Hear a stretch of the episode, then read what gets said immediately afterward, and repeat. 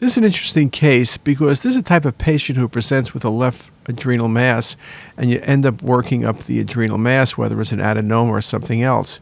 But When you look carefully in this case, particularly you look at the sagittal views, you're not really dealing with an adrenal mass, but you're dealing with a mass in the region of the adrenal. And when you look at the sagittal views, it's a classic gastric diverticulum. And when gastric diverticulum are filled with fluid, especially, they can really simulate adrenal lesions. In this case, when you look carefully, you can see the adrenal, particularly on the coronal 3D images.